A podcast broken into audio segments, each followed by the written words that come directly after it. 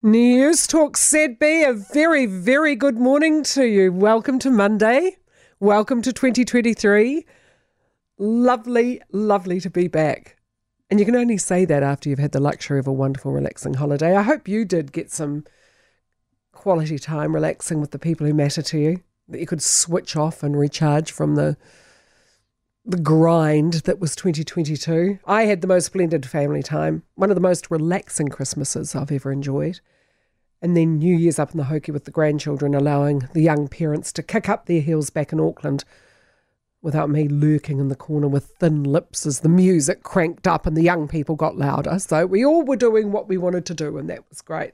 Then off to Melbourne for 10 days with my old Dancing with the Stars partner and his partner, and had a holiday with them. What a fabulous city Melbourne is. I've never spent much time there. In and out for jobs. My word. My, a viable option if I could find a, a radio station that would take me on. Just such a civilized place to be. Anyway, I have come back rested and recharged, really looking forward to the year ahead, especially given the PM's bombshell announcement last week. Any working parent of a young child would know exactly how Jacinda Ardern felt. This is a huge job. And while other prime ministers have faced challenges, Jacinda Ardern faced more than most. I think to pick herself up, to put herself out there for a year of brutal campaigning, trying to sell unpopular policies, trying to justify Labour's body of work when really they don't have much in the way of proof, to show that their ideologically driven programs have had any sort of success. I mean, perhaps there are rabbits to pull out of the hats this year. We can wait and see if they can offer proof that some of these programs are working. Fine. We can judge them then. But to date, there's been nothing. So you've got inflation biting. You've got a large group of New Zealanders girding their collective loins waiting for their mortgage payments to roll over and likely double at some point this year. It was always going to be a tough, tough year and a tough election campaign. And if she's had enough of that, if she's had enough of 20 hour days, week, never having a weekend, who can blame her? People are making much of the misogyny she endured, and she did. The role of Prime Minister has always polarised New Zealand voters. They're a lightning rod. There have been death threats and vile rumours and vicious comments before Rob Muldoon, David Lange, Ruth Richardson, Helen Clark, Paula Bennett. They have all faced vile abuse from the ignorant, the ill informed, and the haters. But the abuse heaped upon the soon to be former PM and her family, absolutely ramped up, especially in the aftermath of COVID. Hopefully, the appointment of Chris Hipkins will take some heat out of the political debate. Well, it hasn't even really been a debate, has it? Really, till now. It's just been the hurling of insults back and forth across the political divide, and hopefully that can change this year.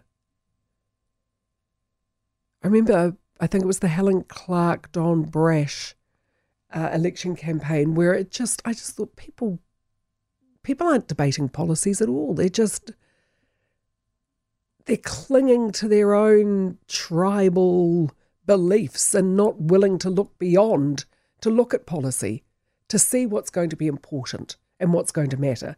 So hopefully with the removal of somebody who was a personality, whether she liked it or not, Jacinda Ardern was a figurehead for the times we've all just been through. To be fair, she put herself there. She said, I'm I'm here, I will lead you through this. And for better or worse, she became the focus for the dissatisfaction and the focus of the misinformation and the, the nonsense that was doing the rounds which meant you couldn't even get back to the basics of debating the policies and whether they were working or not. So hopefully it will go back to debating the policies, debating what is going to actually have a meaningful change and see improvements in this country because it's a beautiful country. There, there is much to offer all of us who choose to live here. It just hasn't felt like it for a very, very long time. So, Chippy, yes, very likable, very reasonable. But remember, he's been responsible for portfolios that have failed and are failing. Education, fail. He's been spokesman, he's been minister since 2013. Truancy's never been worse. Standards have steadily declined. The Polytech amalgamation looks to be a disaster, and it could go on. The COVID response, he presided over a couple of PR disasters with the gangsters' moles who actually weren't, and the release of personal information around Charlotte Bellis, the journalist. So, you know, he looks great nothing to see here, but in fact, his portfolios are hardly blue ribbon portfolios. There's also the fact that he was the only logical choice. And what does that say about a caucus that's never had more members? That when you looked at it, it's like looking at a hand and you've got a two of clubs, a five of diamonds, a ten, and one jack. And you think, what am I going to do with that?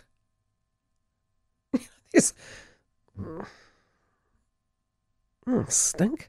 And then you shuffle the pack, and out of the 52 cards, you come up with more rubbish. With only one really good card in the hand you hold. So there was him, and Grant Robertson had ruled himself out. Kiri Allan was a popular choice, but probably not enough experience and a bit too, a bit too not following the party line. I think she's, she'll speak her mind whether it follows the party line or not. So, what does that say about a party that you only have one logical choice? And I did think it was a bit rich when Chris Hipkins said, Oh, yes, we're going to elect a leader. We're not going to see the sort of shenanigans that National went through to find a leader. Short memory, my friend. Remember leading the Anything But Cunliffe campaign? Hmm? Remember that? It was only five short years ago that you were saved as a party by Jacinda Ardern and now she's probably saved you again by stepping down.